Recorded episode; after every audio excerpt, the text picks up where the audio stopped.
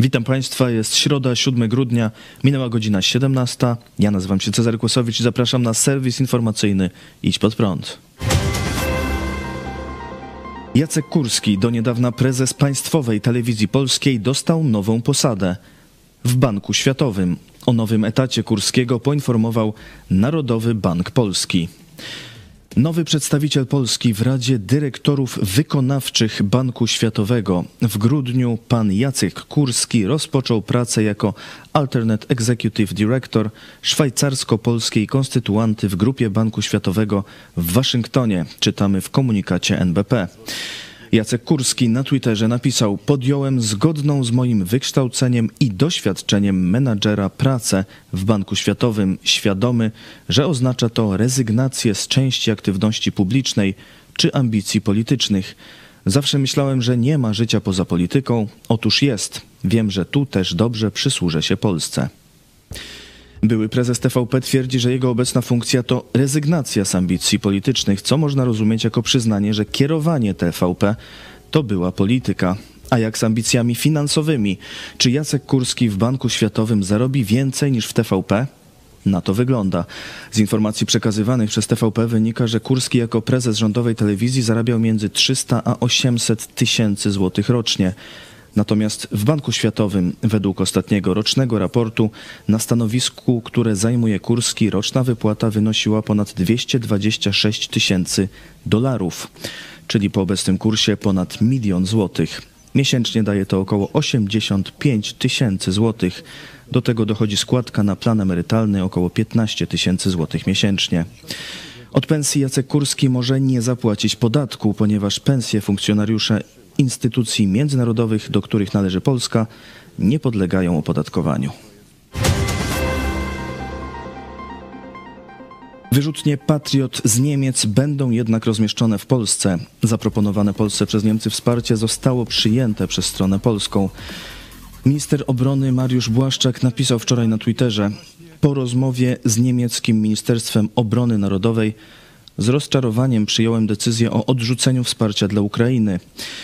Rozmieszczenie patriotów na zachodniej Ukrainie zwiększyłoby bezpieczeństwo Polaków i Ukraińców. Przystępujemy więc do roboczych ustaleń w sprawie umieszczenia wyrzutni w Polsce i wpięcia ich w nasz system dowodzenia. Po upadku rakiety w Przewodowie Niemcy zaproponowały wsparcie Polski systemami Patriot i myśliwcami Eurofighter. Minister Mariusz Błaszczak postulował, aby niemieckie systemy trafiły do Ukrainy, gdzie obrona przeciwlotnicza jest bardzo potrzebna, szczególnie po ostatnich atakach Rosji i gdzie skuteczniej mogłoby bronić także terytorium Polski. Niemcy odmówiły, argumentując, że patrioty są częścią zintegrowanej obrony powietrznej NATO, co oznacza, że mają zostać rozmieszczone na terytorium NATO. Książę planował zamach stanu w Niemczech. Niemieckie służby zatrzymały 25 osób podejrzanych o przygotowywanie zamachu stanu. Do aresztowań doszło w 11 niemieckich landach, a także w Austrii i we Włoszech. Przeszukano 130 miejsc. Według prokuratury federalnej grupa o nazwie Reichsburger, czyli Obywatele Rzeszy, planowała szturm na parlament, przejęcie władzy w kraju i zastąpienie republiki nowym państwem wzorowanym na Niemczech z 1871 roku, nazywanym II Rzeszą. Na lidera Niemiec szykowano księcia Heinricha XIII z rodu Roysów. To w jego pałacyku myśliwskim miały odbywać się spotkania spiskowców. Oprócz niego aresztowano byłą posłankę partii AfD, sędzię Birgit Malsak-Winkemann oraz członka sztabu elitarnej jednostki niemieckiego wojska KSK. Prokuratura federalna podaje, że przywódca organizacji nowy porządek państwowy Niemiec chciał negocjować z Federacją Rosyjską.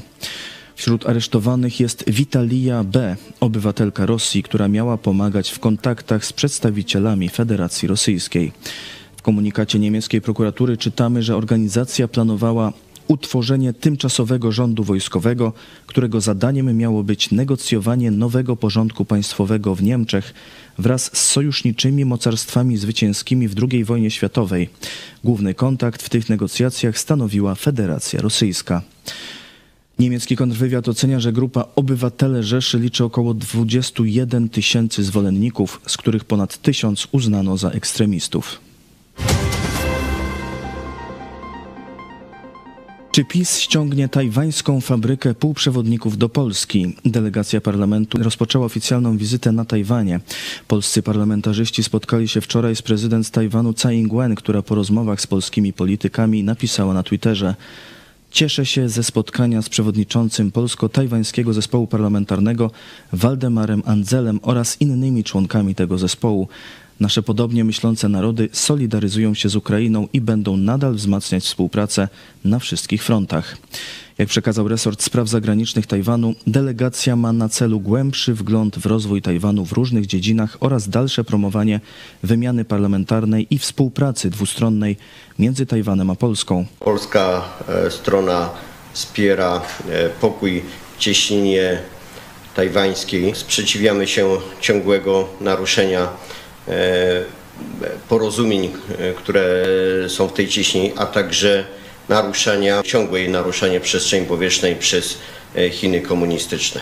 Mamy bardzo podobną w wielu aspektach historię. Przez te podobne doświadczenia historyczne wiele nas łączy nasze kraje, Polskę i Tajwan. Liczymy, że nowe inwestycje ze strony Tajwanu powstaną E, w Polsce. No niezwykle ważne dla nas w przyszłości byłaby między innymi e, fabryka e, półprzewodników. I nas niezwykle cieszy i to wszędzie podkreślamy, że Tajwan jest najlepszym przedstawicielstwem na świecie demokracji, wolności, pokoju i obrony praw człowieka. Podczas wizyty, która potrwa do piątku, poseł Waldemar Andzel ma otrzymać medal dyplomatycznej przyjaźni od ministra spraw zagranicznych Tajwanu, Josefa Wu. W planie wizyty jest także odwiedzenie Tajwańskiego Instytutu Badań nad Półprzewodnikami.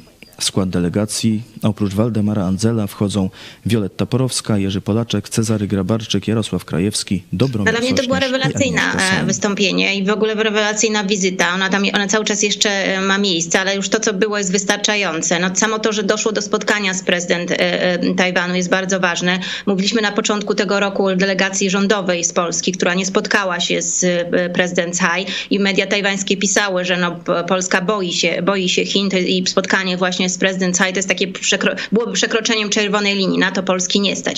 Więc no, tą wizytą pokazaliśmy, że się nie boimy. No to, co powiedział pan, e, pan poseł Andzel jest naprawdę bardzo, bardzo ważne. No, między innymi to, to stanięcie po, stron, po stronie Tajwanu, który niemal codziennie boryka się z zagrożeniem takim fizycznym ze strony e, Chin. Podkreślenie, że to są Chiny komunistyczne też mi się bardzo e, podobało. Bardzo ważna deklaracja ze strony prezydent Tsai, ale to już jest któryś polityk z Tajwanu, który o tym mówi, że Tajwan chciałby pomóc pomóc Ukrainie w procesie odbudowy wspólnie z Polską. Dla mnie najważniejsze, co padło, to ta mowa o fabryce półprzewodników. Uważam, że to jest y, coś no, no, niesamowicie y, ważnego.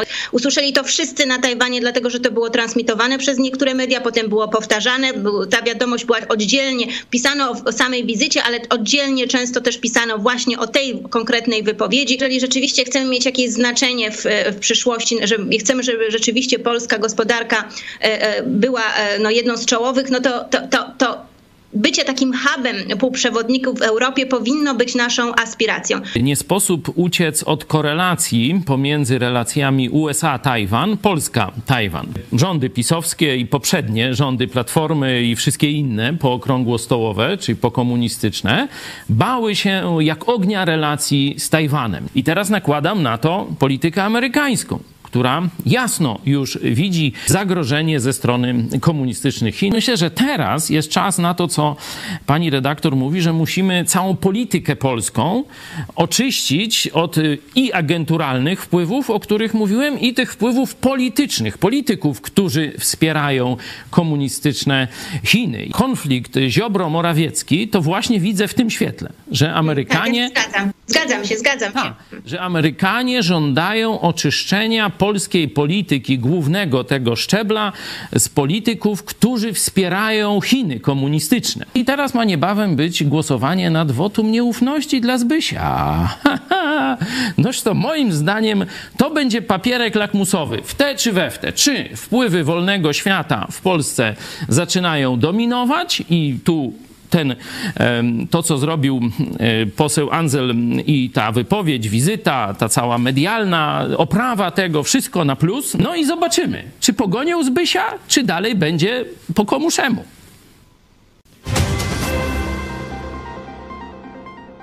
To wszystko w tym wydaniu serwisu. Dziękuję Państwu za uwagę. Kolejny serwis jutro o 17, a jeszcze dziś w telewizji Dziś Pod Prąd o 18. Luke Greenwood. Musimy obalić mity o Bogu w Polsce. Do zobaczenia.